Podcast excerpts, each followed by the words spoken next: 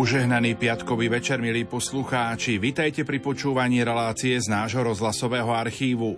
Na dnes večer sme pre vás pripravili reláciu Karmel, ktorú sme vysielali 31. mája roku 2009. Ide o medailón o otcovi kardinálovi Jozefovi Tomkovi, ktorý odišiel do väčšnosti v pondelok tento týždeň skoro ráno. Karmel? Karmel. 85 rokov života, 60 rokov kňažstva, 30 rokov biskupskej služby a 24 rokov pôsobenia v hodnosti kardinála, to sú tohtoročné jubileá slovenského kardinála Jozefa Tomka. Práve o ňom a s ním, o jeho životných cestách i necestách bude dnešná relácia Karmel – nerušených 120 minút s jeho eminenciou kardinálom Jozefom Tomkom a s príjemnou hudbou vám od mikrofónu želá Anna Brilová. Darom pre nás je vaša priazeň. Venujte nám ju aj dnes.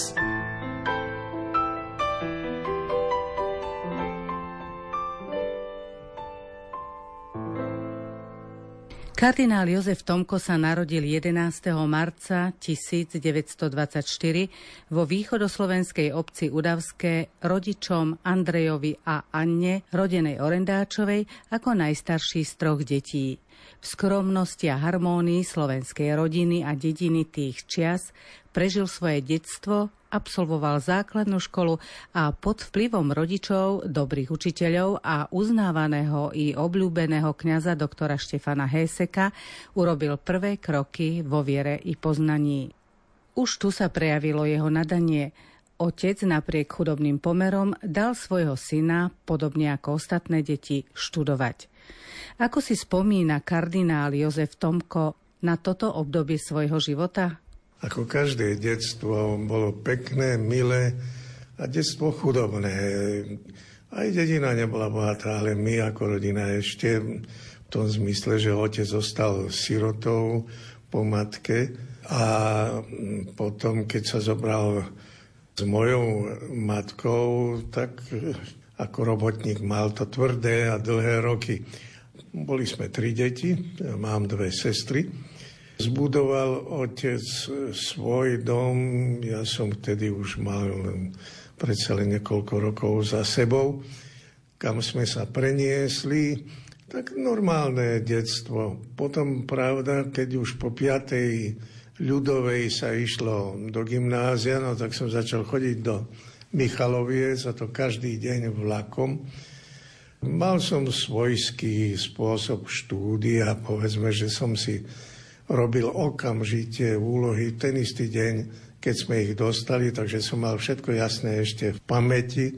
Aj celkové aj pamäť som mal dobrú, takže sa mi pomerne ľahko a veľmi dobre študovalo.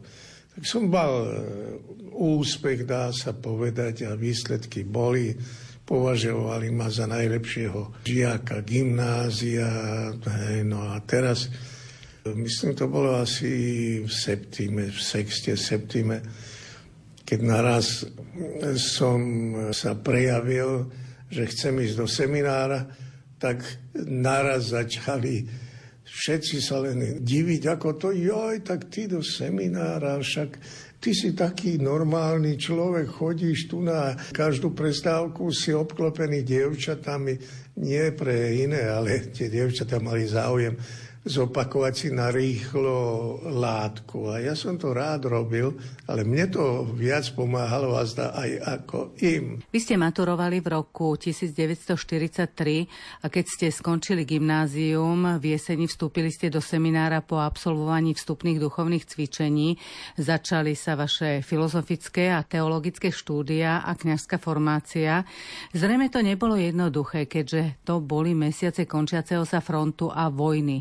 Ako ste ich prežívali? Náš seminár bol nie v Košiciach, ktoré boli na zabranom území, ale bol v Bratislave. No tak sme sa pobrali do Bratislavy e, za tých e, čias veľmi ťažkých, najmä na druhom ročníku. keď už sa blížili vojska z východu a bolo to stále ťažšie.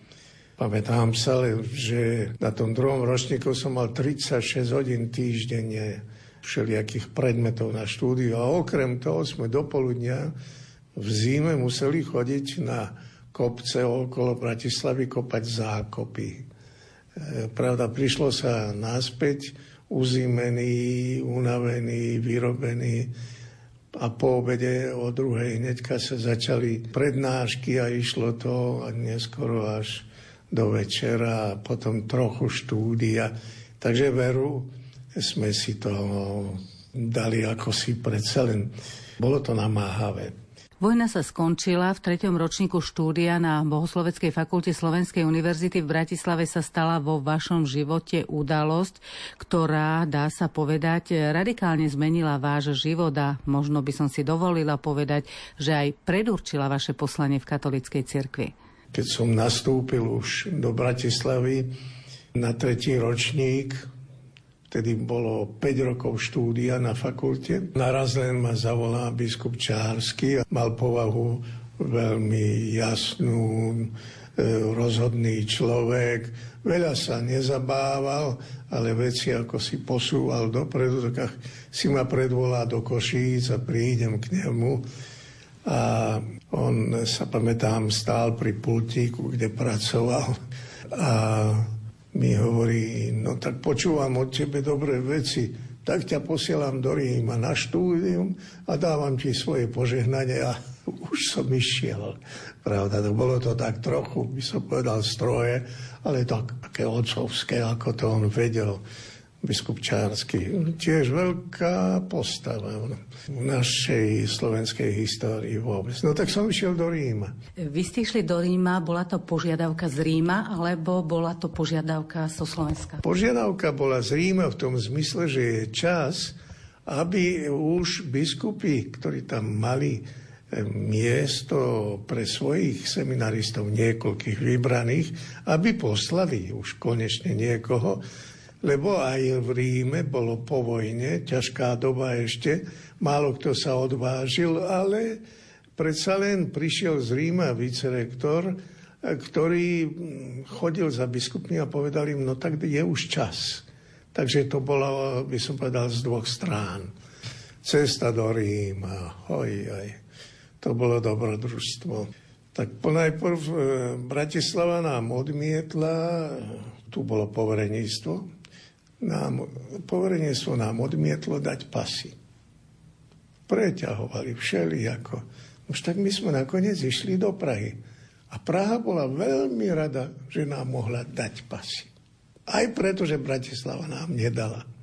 Ale mali sme tam dobrú pomoc aj zásluhou nášho spolužiaka Karla Zlobkovic.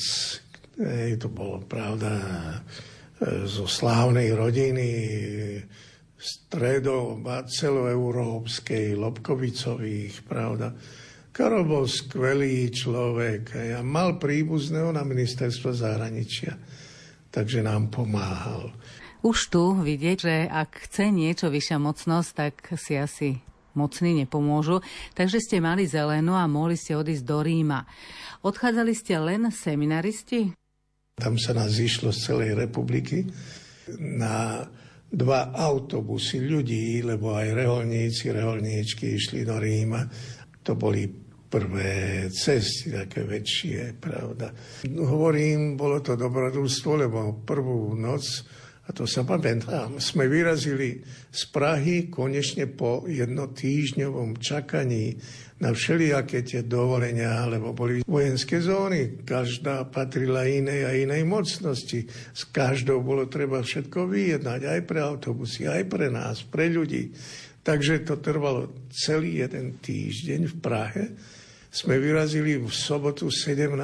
novembra 1945 a kedysi po polnoci sme prechádzali cez Šumavu a začali schádzať dolu po malej úzkej kľukatej cestičke. Sprava bola skala a zľava e, bola priepasť, potvočik a popadané americké jeepy a vojenské auta. Úzka cesta. My sme mali dva autobusy a keď sme už schádzali dolu, tak naraz len, čo sa stane, vzadu na druhom autobuse sa zlomili brzdy. Ja som bol v prvom. V tom momente, v prvom autobuse, čo si sa stalo, že my sme sa museli zastaviť a tak sme sa uchýlili k skale, aby sme aspoň trochu nechali prechod. Našťastie, lebo v tom momente, keď sme my sa takto e, zastavili, presvišťal popri nás, by som povedal, voľným pádom ten autobus druhý, ktorí viedli, dvaja šoféry držali volant a len nás sa len tak dotkol, ja som bol práve vzadu a spadli mi kufre na hlavu, čo tam boli uložené práve tým nárazom. Ale našťastie nič sa nám nestalo a ten autobus, oni ho zviedli až na rovinu tým práve voľným chodom, voľným letom, dá sa povedať. A ráno sme išli, bola nedeľa v Bavorskej dedine za zimy v november, koniec novembra, už bolo chladno. Sme sa umili v studni na, na a išli do kostola a mali ďakovnú omšu.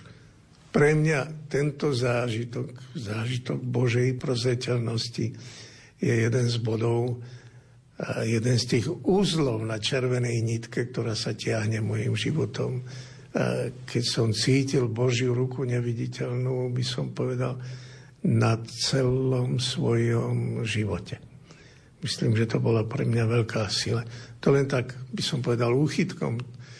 No potom sme prišli po týždňovom cestovaní, po rozbitom Taliansku, ďalšie dobrodružstva, čo ja viem, prechádzali sme cez pád, rieku pád napríklad. Hej. A náš šofer sa pomýlil. Tam boli iba pontonové mosty cez pád, ostatné boli zhodené, pravda. E, vojna to zničila. A ten náš šofer vošiel na nesprávny most. Boli dva mosty vedľa seba, jednosmerné. No a on išiel práve proti smeru tom vyjde z druhej strany proti nám nejaký kanadské vojenské auto nákladné a veselo si ide proti nám. A jednoducho my sme ostali stáť, čo to bude, čo ten človek tu vyrába. Hej? Hej. A on len ide a ide a ide, kým do nás neťukol. Len tak, aby nám dal najavo, že sme na nesprávnom moste. No, ale to nebol most nejakou ochranovaní, nejaká široký. Tam, tam jeden musel ustúpiť, ísť naspäť. A bol by nás mohol zvaliť do rieky pádu z toho mosta. To len ako si taká, také ďalšie dobrodružstvo, bolo ich veľa. Došli sme, jeden ten autobus mal iba dve rýchlosti, na ktorých sme došli do Ríma. Nož povojnová doba, pravda.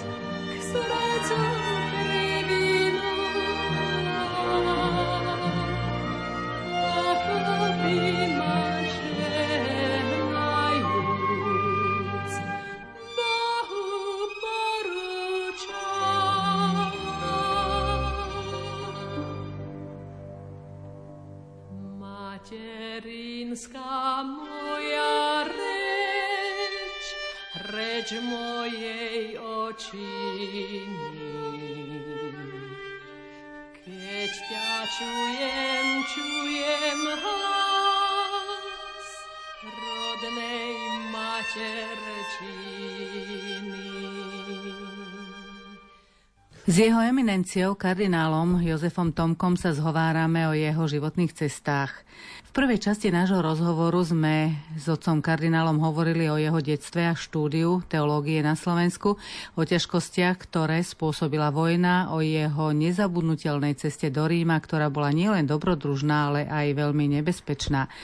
Na nej sa už prejavila neviditeľná pomoc Božej prozreteľnosti, ako to otec kardinál sám povedal. Otec kardinál, po veľkých útrapách sa pred vami otvorili horizonty Ríma. Musela to byť pre vás veľká zmena v cudzom svete, snáď aj bez znalosti jazyka. Aké boli vaše začiatky v Ríme? Tam začalo naše rímske štúdium. Ja som si normálne dokončil to štúdium v Ríme. Tam som bol vysvetený, ale to už bolo po februári 48, ja som bol vysvetený 12. marca 1949. Rodina, ako vieme, bola ďaleko, nemala možnosť prísť ani nikto z priateľov na vysviacku, ani na primičnú svetomšu. Zrejme to bolo ťažké pre vás. Nedali im dovolenie. To už bol tvrdý režim. Hej.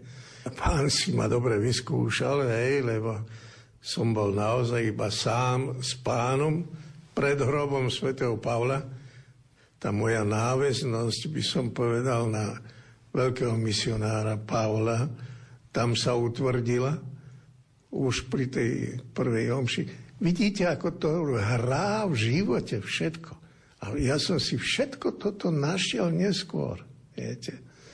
A tam teda na tej omši nás bolo spolu ani nie 10 ľudí. Z toho boli štyria naši seminaristi košickí, potom asi dvaja, traja lajíci a bol špirituál, ktorý mi robil manu doktora a som bol sám s pánom. To bola moja prvá omša. Bola to pre vás ťažká skúška a keď sa na to pozriete s odstupom času, e, nemyslíte si, že na druhej strane práve tie ťažké chvíle môžu byť niekedy pre človeka aj veľkým požehnaním? Ja myslím, že hej, lebo to ma utvrdilo, by som povedal, v takej samostatnosti, nespoliehať sa a nečakať nejakú oporu a nemôcť sa oprieť o nikoho, ani len o tých najbližších. Hej. Nož ja som im potom večer cez Vatikánske rádio dal trasľavým hlasom požehnanie a e, som vedel, že sedeli pri rádiu, kde si uzromaždení a že to bolo veľké dojatie. No ale taký je život. Potom hnedka si ma zavolal rektor a mi prezradil, že pred mesiacmi predtým bol biskup Čársky ešte v Ríme a že Svetá stolica ho žiadala o uvoľnenie, aby ma mohli menovať za vicerektora pre ekonómiu kolegia Sv. Jana Nepomuckého. Tak on mi oznámil toto určenie Takže ja som nemal problém, či ísť, či neísť domov. Aj keď od nás žiadali naspäť, že nám obnovia pasy. To bola taktika najprv.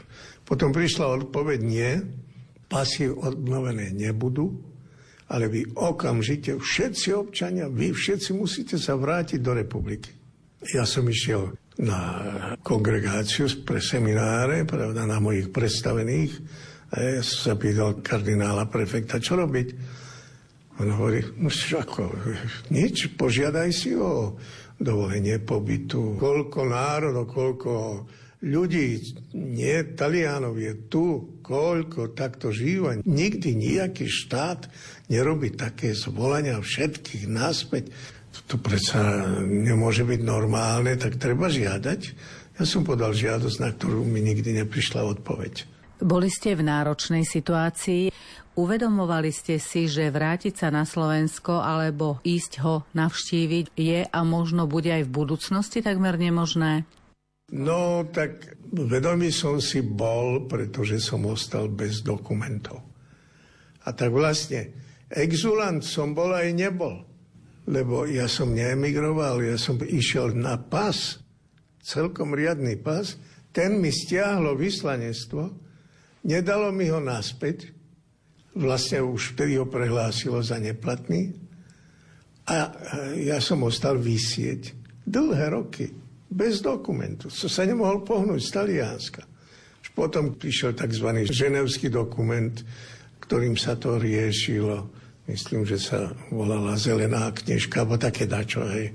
To boli vaše ťažké začiatky v Ríme. Čo nasledovalo potom? Som potom sa staral o seminaristov, ktorí prichádzali a prichádzali niekto s ručníkom v ruke iba, niekto s nejakou taštičkou. To boli utečenci a bolo treba sa o nich starať. To boli Česi aj Slováci. E, dokonca bol nejaký sudeťák, by som povedal. Hej. Ja som mal možnosť sa starať o toto a som robil, čo som nazýval e, tak trošku žartovne kartofel apostolát. Nie? Som to hovoril istému lajkovi, na skvelému človekovi. To bol bývalý riaditeľ plinárne, teda inžinier už zomrela mu manželka.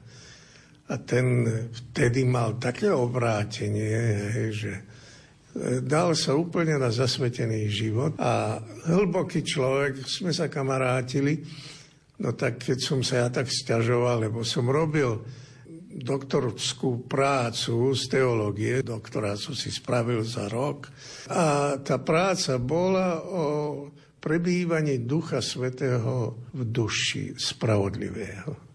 Teologická úvaha, by som povedal taká skoro mystická teológia, ťažká, dosť ťažká otázka, ale nádherná, krásna.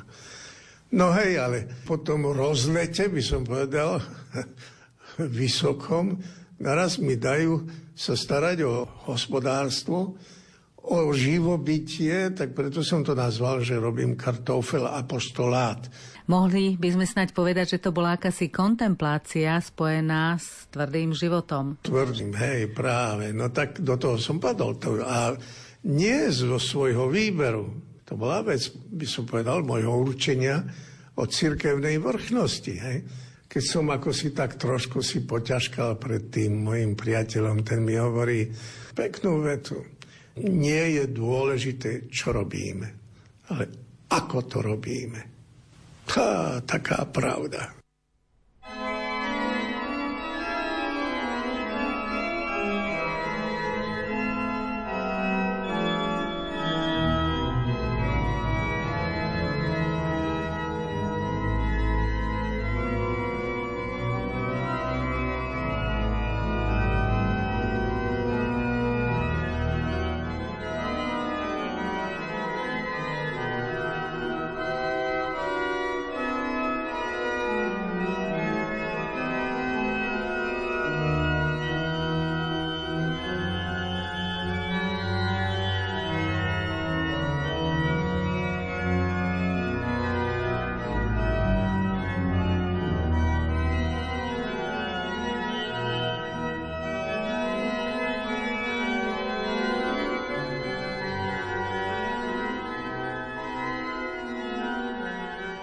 Otec kardinál, my sme hovorili o vašich začiatkoch v Ríme, skončili ste teológiu, boli ste vysvetení, pracovali ste ako ekonom v Nepomucene, ale v štúdiách ste pokračovali ďalej.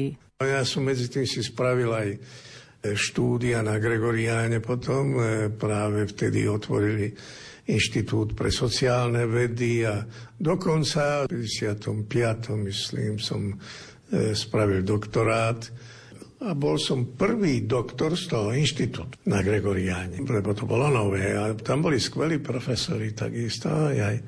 Potom o rok na to ma zavolali učiť, som bol tak ako hostovský profesor na univerzite Pro Deo, medzinárodná univerzita, taká menšia, súkromná, cirkevná, viac menej. Založil ju Dominikan Morlion tak tam som učil, ale myslím, že to bolo iba rok. Potom som sa vrátil, keď už hovoríme aj o tom vyučovaní v neskorších rokoch, koncom 60 rokov. k vyučovaniu práve zase ako hostujúci učiteľ na Gregoriánskej univerzite a to som už vykonával niekoľko rokov potom, aj popri úrade. No takto, ako si tu veci išli dopredu, potom som si spravil koncom 50 rokov ešte aj kanonické právo. Tam som napísal doktorskú tézu, dizertačku o založení troch slovenských diecéz v roku 1776, ale pritom som mohol prebádať celý jozefinizmus, takisto uhorské, tzv. kráľovské patronátne právo a takéto veci, ktoré ako si mi dneska veľmi poslúžili. To bola jedna z viacerých veľkých vecí, ktoré sa týkali Slovenska a ktorými ste pre Slovensko urobili naozaj veľmi veľa. Vy ste ale pre Slovakov urobili oveľa viac a to takú vec, ktorá mnohým, najmä kňazom, ktorí ušli za totality, pomohla vyštudovať či doštudovať teológiu. Už vtedy som si povedal, da čo ja musím také, tým ja, že aj e, čo sa týka sociálnych vied, ja som robil štúdiu prechodu od ekonomiky, by som povedal, kapitalistickej, ako bola za prvej republiky a ešte aj cez vojnu tak, do marxistickej, do komunistickej e, ekonomiky. Ako sa robil prechod, aký dopad to malo, povedzme, na pracovné pomery. A to bolo veľmi zaujímavé. Tým ja, že na marxizmus ja som mal skvelého profesora, znalca ona, ináč Sovietskeho zväzu a ekonomiky, Gustáva Vettera.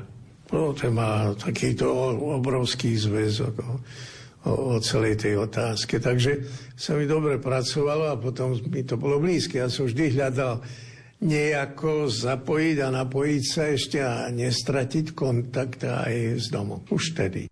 Vy ste skončili štúdium, ale zo Slovenska najmä v 50. rokoch prichádzali do Ríma kňazi, ktorí ušli pred prenasledovaním. Bolo ich treba niekde umiestniť. Bolo to podnetom k myšlienke niečo pre vašich krajanov urobiť? Už jednak sme my vyšli z Nepomucena odchovaní, hej, viacerí išli do severného Talianska pôsobiť alebo inde. Niektorí sme ostali v Ríme ale prišli vzácni kňazi, ako bol Monsior Botek, Náhalka, otec Čík, potom boli tam reholníci, Páter Litva, Páter Lacko, Salesiáni, Ludvík Macák, neskôr Gora Zvonecký, Andrej Šándor. To je celá, by som povedal, skupina pekná. Ešte na začiatku ich príchodu my mladí odchovanci sme povedali, my tu musíme dať čo spraviť pre tých našich ľudí, utečencov je veľa a starých emigrantov tiež. A čo my pre nich robíme? A my vtedy už sme sa stretávali, tak založíme časopis. A z toho vznikli hlasy z Ríma. A hlasy z Ríma mali zároveň už aj misijnú myšlienku, lebo to vlastne bolo také trošku napodobenie alebo aj pokračovanie hlasov z domova a misií, ako kedysi vychádzali na Slovensko. Začali sme aj na tom rozmýšľať. Tu nie je výhliadky na skorý koniec nejaký. Medzi tým na Slovensku prakticky všetko sleduje k tomu, aby kňazov nechali vymrieť. Tak čo bude s našou církou? Raz, my sme vždy mali nádej, raz tu príde oslobodenie. Možnosť. Čo sa stane s našou církou? My potrebujeme vychovať kňazov, mať ich pripravených a ako náhle sa niečo uvoľní, okamžite ich tam vyslať. To bola myšlienka. Hej, ale nemali sme tých mládencov a konečne tí, čo boli pre veľký seminár, tak sme mohli použiť nepomucénu. Ale dochovať ich. A pritom boli chlapci, ktorí pochádzali z našich emigrantských rodín. A boli medzi nimi skvelí chlapci. Medzi tým sme založili misie pre našich e, krajanov v rôznych krajinách. A tí nám hlásili, že majú takých skvelých chlapcov, ktorých by bolo treba ako si trošku pripraviť pre veľký seminár. Hej? Alebo aspoň, keď dávajú nádej nejakú, dať im možnosť, aby sa to prijavilo, aby sa vyformovali a vyrástli pekne k tomu cieľu. Hovoríte o emigrantoch po celom svete. Vy ste sa s nimi stretli aj v Amerike. No tak ja som začal najprv pracovať v Amerike. To bola prvá cesta v 58. A tam som povedzme objavil jedného mládenca, ktorý ináč bol z chudobnej rodiny v Amerike, ktorý už skončil high school, aj college a rozmýšľal, čo. No, on sa prihlásil a ja som ho vzal do Ríma. Ja som sa postaral o jeho vyštudovanie. Stal sa kňazom pre nitrianskú diecézu. On, ktorý sa narodil v Amerike. O niekoľko rokov Neskôr ja som už bol kardinálom a naraz len je menovaný za biskupa, ale v Amerike, pravda. A ma pozýva, aby som ho prišiel vysvetiť za biskupa, tak som išiel. Otec kardinál, ako sa zrodila myšlienka postaviť ústav svätého Cyrila Metoda? Mladí chlapci prichádzali. Salesiáni začali už zbierať tých chlapcov, Umiestnili sme ich pri vchode do celého objektu katakom svätého Kalixta v Ríme. Tam bol starý opustený dom. Tam sme sa uchýlili, opravovali sa strechy, ako sa dalo, len takto. Nemali sme nejaké peniaze. To bol taký poput jeden. Takisto my sme nemali kde pracovať. Tu bola redakcia hlasov z Ríma potom tu boli tí kňazi, čo pracovali medzi emigráciou. Bolo nám treba strechu nad hlavou. A tá strecha nad hlavou sa stala takým, by som povedal, symbolom, pod ktorým sa niesla myšlienka ústavu svätého Cyrila Metoda. Teraz sme to pretláčali z rôznych strán. Tak z jednej strany ja som tlačil, že by to mal byť taký ako malý seminár, niečo také. Aj Salesiáni boli za to. Z druhej strany bol tlak, že by to malo byť také ústredie pastoračné a kultúrne. A potom z tretej strany, že by to malo byť vydavateľstvo. My sme toto všetko, tie rôzne ciele zhromaždili a že bude to ústav. No, debata, či ústav, či akadémia. Niekto chcel akadémiu, Slovenská akadémia. Ja som bol za to, no len buďme my len konkrétni, realistickí. Hej. Ale ústav nakoniec sa ustálilo. Rozhodnutie padlo, či do toho pôjdeme, či nie, lebo my sme nič nemali. Každý z nás býval voľa kde a keď dostal na omšičku a za omšičku, tak z toho musel platiť tom kolegiu svoj pobyt. Nikto tu nežil zadarmo. Nevnímali ste to ako zázrak? Predsa bol to odvážny krok a rozhodnutie. No, veru, lebo mať odvahu, ja sa pamätám, na, ako vyhrkol na nás Miško Lacko ináč, vzácný človek, ne? To bolo u Buganových na svetého Štefana 1959. Pani Buganová, milá pani, tak vždy nás tak pozvala na Štefana to bola taká rodina, inžinier Bugan, prvý rektor slovenskej techniky v Bratislave, ktorý bol najprv v Argentíne, potom prišiel do Ríma. Vzácný človek. Ona vždy pripravila už makovníky, orechovníky a kadečo Vianoše, pohostenie. A tam sme nadhodili otázku, tak čo budeme robiť pre církev na Slovensku? Okrem toho, že sa robí už v zahraničí pre našich e, krajinov. Tak sme sa zhodli na tom, že treba myslieť, či nepostaviť taký ústav. A sme sa rozhodli, my pôjdeme do toho. Ale aby sme vedeli, že neskrachujeme len pri myšlienke, nie? lebo hneď vyskočil Miško Lacko hej, a mi hovoria, čo ste blázni a peniaze kde naberiete. Veľa je ideí aj nápadov, ktoré ale niekedy stroskotajú práve na nedostatku peňazí. Vy ste sa nedali odradiť, ale predsa kde ste vzali na tento veľký projekt peniaze? Ja som už mal skúsenosť z tej prvej cesty a mal som známosti v Amerike, že pôjdem sondovať pôdu ale už s tým podľa možnosti zbierať aj a získavať pre myšlienku tamojších kňazov. Ešte boli tie tzv. slovenské osady, ako to volajú krajania v Amerike. Tak som išiel, malo to úspech, najmä zásluhou niektorých veľkých ľudí, ako bol monsiel Duboš, monsiel Mlinarovič, biskup Grudka predovšetkým, pravda, veľký náš Slováčisko, nedocenený. No potom Benediktíni, slovenskí Benediktíni v Clevelande. Tých som presvedčil, to bolo zasadanie zaujímavé. Oni slúbili prvých 50 tisíc dolárov. To bola no, už skoro desatina. Tak vtedy, keď toto prišlo, som okamžite poslal telegram Štefanovi Nálkovi, Štefan, ideme do toho. No a sa išlo. V 63. bolo tisícstoročné výročie príchodu svätého Cyrila a Metoda, že ústav bude svätého Cyrila a Metoda, to bolo nám úplne jasné. Od začiatku. Nemohlo byť iné. Len takto. To riešenie, to meno, a v 63. bol ústav. Veľké dielo sa podarilo, aj keď predpokladám, že pri tom boli nemalé problémy a ťažkosti. Ťažkosti, o tom ani nehovorím tak e, vnútorné ako vonkajšie, materiálne, aj by som povedal ideové a tak ďalej.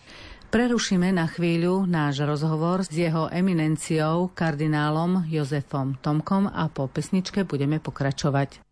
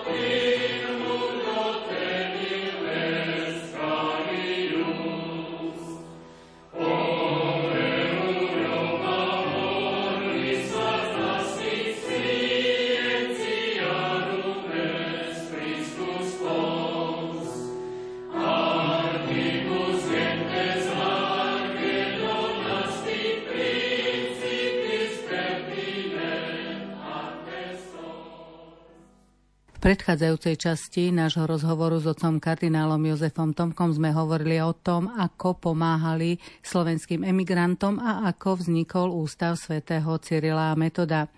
Otec kardinál, vy ste pracovali vo Vatikáne a ako viem, v roku 1961 vás pozvali na konkurs na vstup do kongregácie pre učenie viery. To bol jediný konkurs, ktorý ja poznám v celej histórii pobytu môjho v kúrii rímskej. Jediný. Bolo nás 6 ľudí, no a ja som z neho vyšiel ako si, hej, v tom zmysle, že ma zobrali. No bola ťažká skúška, dlhá vec. A tak v 61. ja som nastúpil a už som pracoval, ale medzi tým som pokračoval v práci v Nepomucejne až do 65.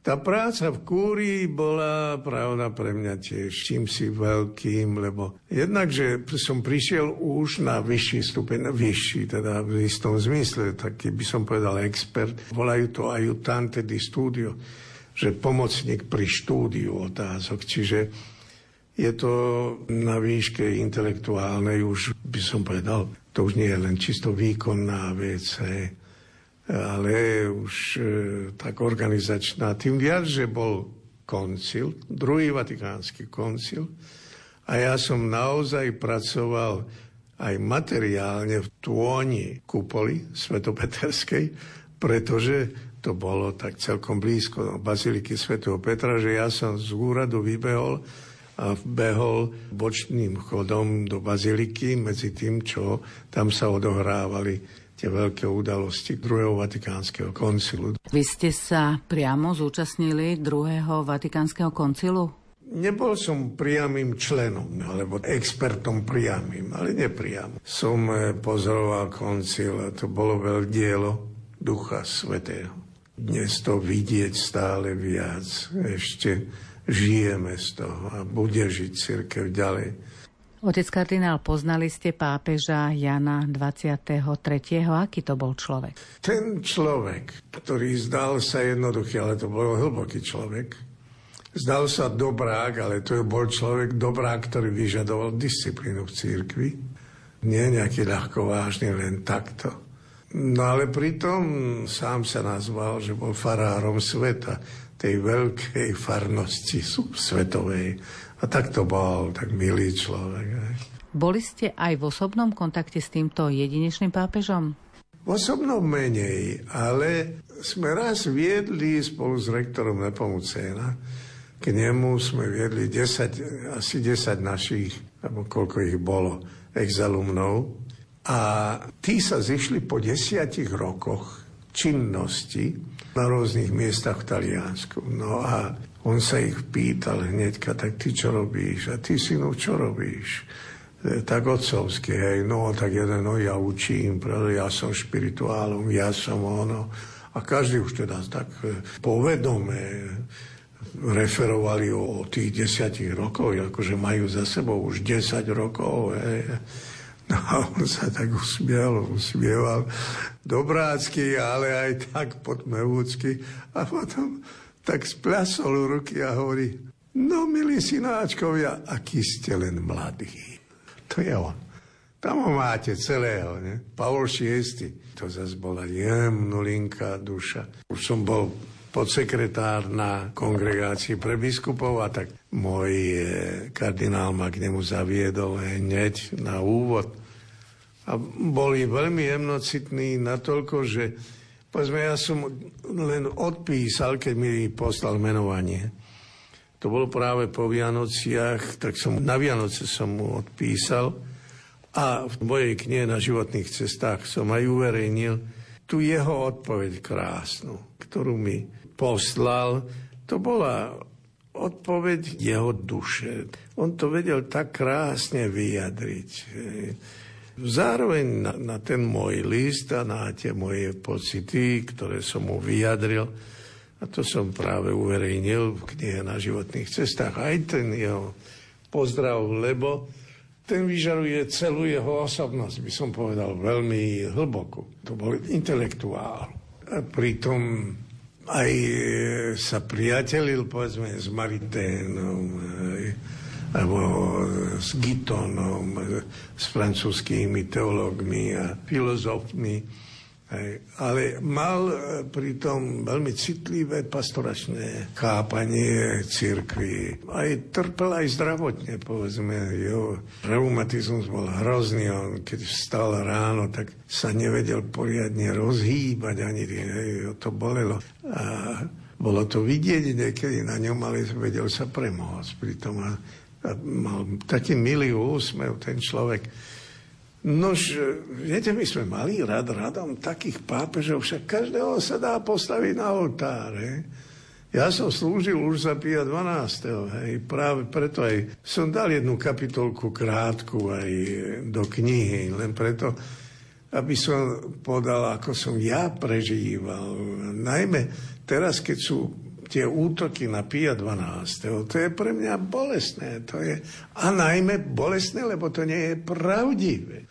Ja som tých ľudí celkom ináč poznal. Tak mi, nech mi tu nikto nerozpráva. Viete, dneska sme v svete ideologického boja a to aj na Slovensku. To vypukne občas. A tu sa dávajú, pašujú na Slovensko predstavy, ktoré si treba dobre, dobre preveriť. Prvá vec. A druhá vec aj treba ostať v spojení s pápežmi, poviem to hĺbšie, s nástupcami svätého Petra. Chcete ešte hĺbšie? So zástupcami Ježiša Krista. To je naša hodnota, ktorú si treba zachovať, lebo s ňou si zachováme množstvo iných nielen kresťanských, ale hlboko ľudských hodnot. Lebo ja som vždy jedno hlásal, čo som sa naučil aj na misiách, že to, čo je autentické, ozajstné, kresťanské, je zároveň hlboko ľudské. A toto my si musíme podržať. S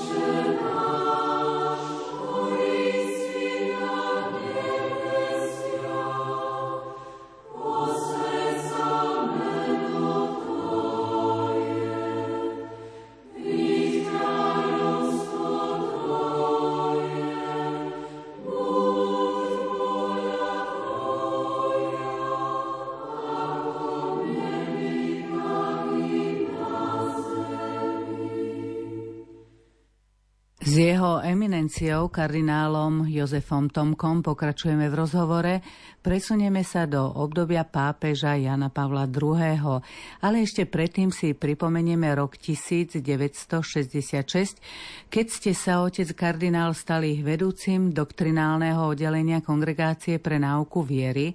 V októbri 1967 sekretárom prvej synody biskupov pre zmiešané manželstva a tiež členom pápežskej komisie pre rodinu. Vy ste napísali aj knihu, ktorú ste poslali vtedajšiemu arcibiskupovi Karolovi Vojtilovi. Ako si spomínate na toto obdobie a ako ste sa zoznámili s budúcim pápežom Jánom Pavlom II, vtedy ešte Karolom Vojtilom?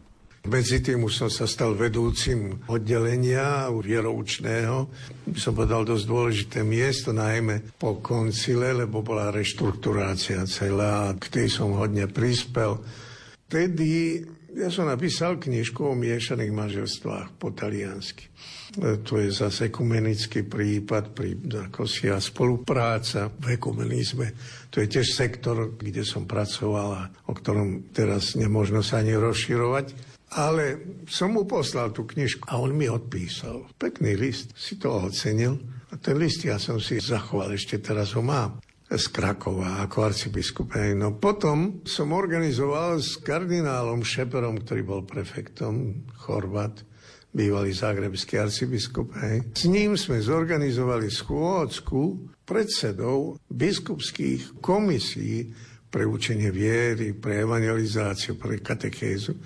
Najprv, čo sa týka Európy a Afriky a myslím aj Severnej Ameriky. A tak prišli vtedy rôzni. Za Polsko prišiel arcibiskup z Krakova. To bolo tak e, v jeseni, to boli tri dni, tam boli veľmi známi ľudia ináč. No a keďže ja som bol vedúci toho oddelenia doktrinálneho, tak som bol pravá ruka pre kardinála Šepera. Pri tejto schôdzke kardinál Vojtila, ako si to vybadal, pozval ma aj s kardinálom na meniny svätého Karola 4. novembra. Tam som sa stretol s celou poľskou spoločnosťou a naraz potom príde jeho voľba, pravda, smrť Pavla VI. v auguste 78. Zvolenie Jána Pavla I. a potom zvolenie Jána Pavla II. Ja som medzi tým ale už pracoval na kongregácii pre biskupov vtedy. Táto kongregácia vám iste umožnila cez biskupov spoznať situáciu vo svete. V tom čase ste sa stretávali s biskupmi z celého sveta. E, zrejme to bolo obdobie, kedy ste spoznali naozaj rôzne kultúry a tiež ste spoznali mnohé problémy v rôznych krajinách. Samozrejme, že, že hej, to bola zase celkom iná práca, ale tá mi otvorila styk práve s hierarchiou celého sveta. Ale práve preskakujem tú dobu dá sa povedať, desiatich rokov. Pretože naozaj nemôžeme o všetkom konkrétne hovoriť, ja len doplním, že kardinál Tomko pracoval v kongregácii pre náuku viery od roku 1961 a v roku 1966 sa stal vedúcim doktrinálneho oddelenia.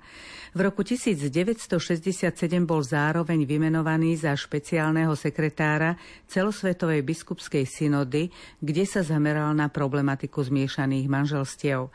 Pod vedením kardinála Šepera mal na starosti zakladanie doktrinálnych komisí jednotlivých biskupských konferencií. Aktívne bol účastný aj pri zrode Medzinárodnej teologickej komisie. Pri týchto úlohách prišiel do kontaktu s najlepšími teológmi sveta, iných do tohto prostredia uviedol, medzi nimi bol aj krakovský kardinál Karol Vojtila a mladý nemecký teológ Jozef Ratzinger.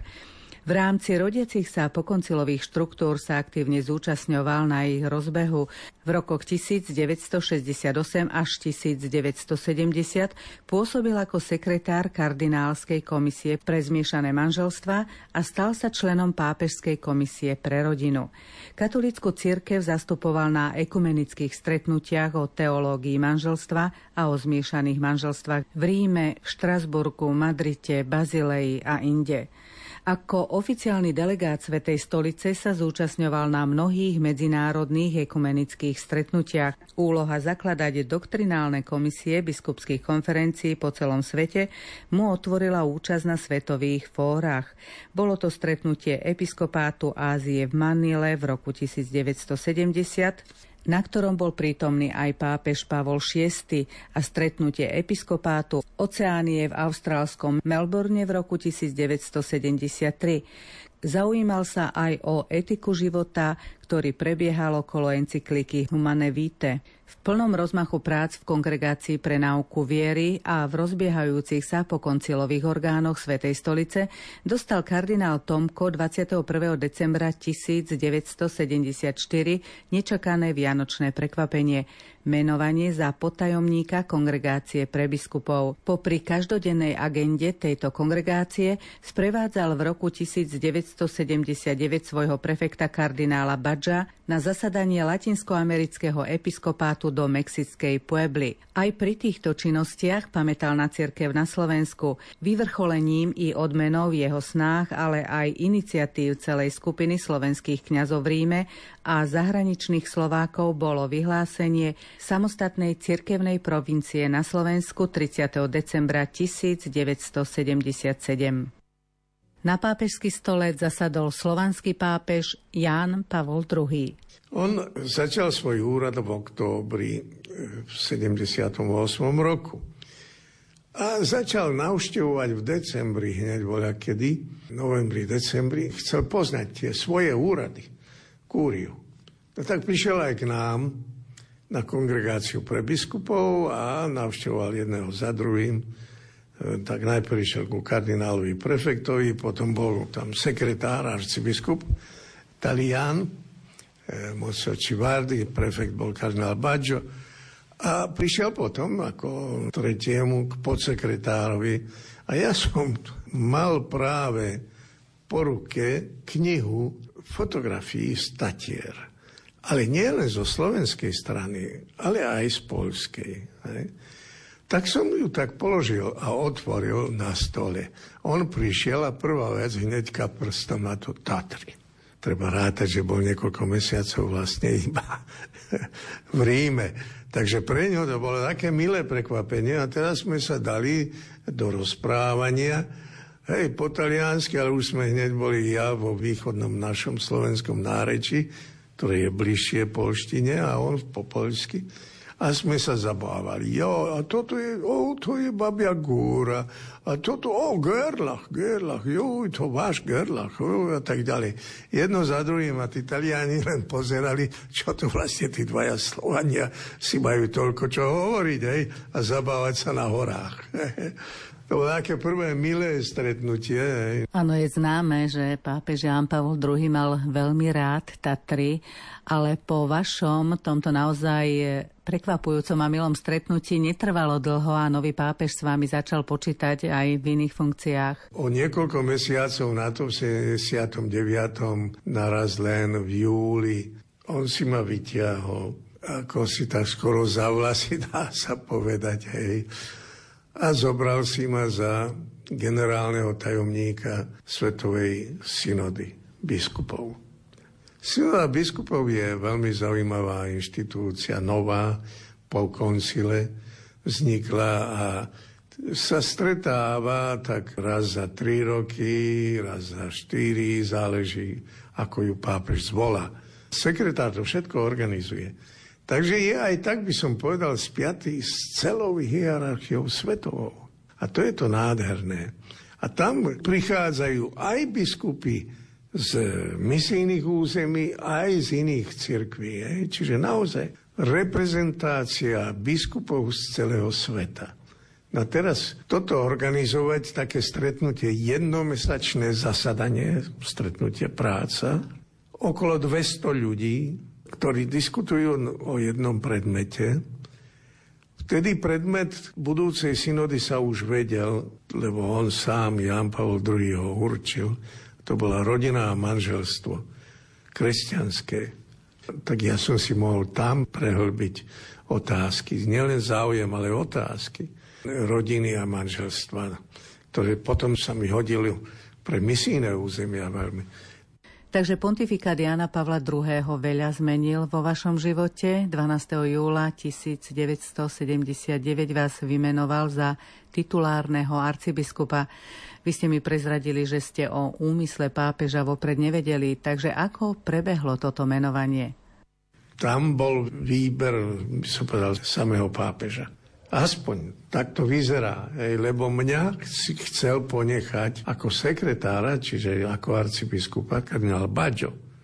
Sme boli veľmi dobre zohraní, ja som mu viedol kongregáciu pre biskupov.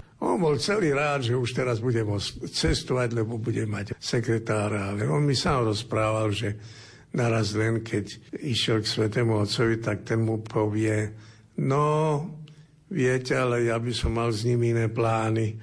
Tak podľa toho súdim, že on sám už medzi tým ma mal na mysli. No tak e, nie len to, ale ja prídem domov po menovaní, alebo telefonáty, gratulácia tak ďalej a tak ďalej. Jediné, čo kto to ako si neuverejnil, ani len katolícke noviny na Slovensku. To bola taká nemožná situácia, absurdná, že tu sa báli ešte uverejnili meno môjho nástupcu ako podsekretára, ale moje nie. Smiešne. Ďalšie prekvapenie nastalo, keď ste sa dozvedeli, kto vás bude svetiť. Pri akej príležitosti ste sa to vlastne dozvedeli? Prídem domov a naraz telefón. A mi oznamujú, ešte si nevybral svetiteľa. Hovorím, nie, ale ako si už sa jeden hlási, to je samozrejme môj šéf, kardinál Bačo. Hovorí, stop, ešte mi povedali do telefónu, je tu motu proprio. Keď sa povie motu proprio z vlastnej pohnútky, to značí, že pápež. Tak hovorím, no, pred pápežom mu hovorím, ale ako ja teraz prídem k tomu, že ma bude svetiť pápež? Veru, on, a potom mi aj určil on na audiencii, keď som išiel k nemu, on sám lebo som povedal, svetý oči, ja nemám nikoho, pozrite, neviem, či ja môžem zohnať nejakých 100-200 ľudí, ktorí by prišli a pápež predsa svetí vo Svetom Petre, kde ja naplním tú baziliku, alebo aspoň aj keď je to, keď to vezmeme len ten koniec tú apsidu. Aj tak to nepôjde on hneď hovorí, že no, čo tam, že spravíme v Sixtínskej kaplnke. Tak nielen to, spravil to naozaj v Sixtínskej kaplnke. Mal homíliu po slovensky krásnu. On mal svoje zámery. On chcel takto dať injekciu celému Slovensku a vzbudiť nádej, lebo ľudia boli ubití. Tak ľudia plesali, tí, čo boli lebo tam sa naraz objavilo 200 Slovákov z rôznych krajín. Nikto nikoho nepoznal, aby nemuseli udávať. Hej. Prišli aj v krojoch ešte. A tí, čo boli, čo ja viem, v Rímini, alebo kde si na severe, alebo cestovali cez Taliansko, tak si to zariadili, hej, aby 15. a on aj, aj ešte aj dátum zobral sám. 15. septembra na sviatok sedem bolestnej patronky Slovenska. Hej. No potom tá audiencia, to bola niečo. Tým viac, že ja som mal taký nápad, myslel som, aké to bude dobre, že poprosím Svetého Otca, aby prešiel prostriedkom ľudí. A ľudí som prosil, ale uvoľnite, prosím, kdeže by uvoľnili. Stisli nás. Dokopy, že to bolo, išlo o život. No ale tak to bolo a on to porozumel. Nový pontifikát Jána Pavla II. sprevádzalo načenie a jedno prekvapenie za druhým. Patrili medzi ne gestá, nové cesty i nové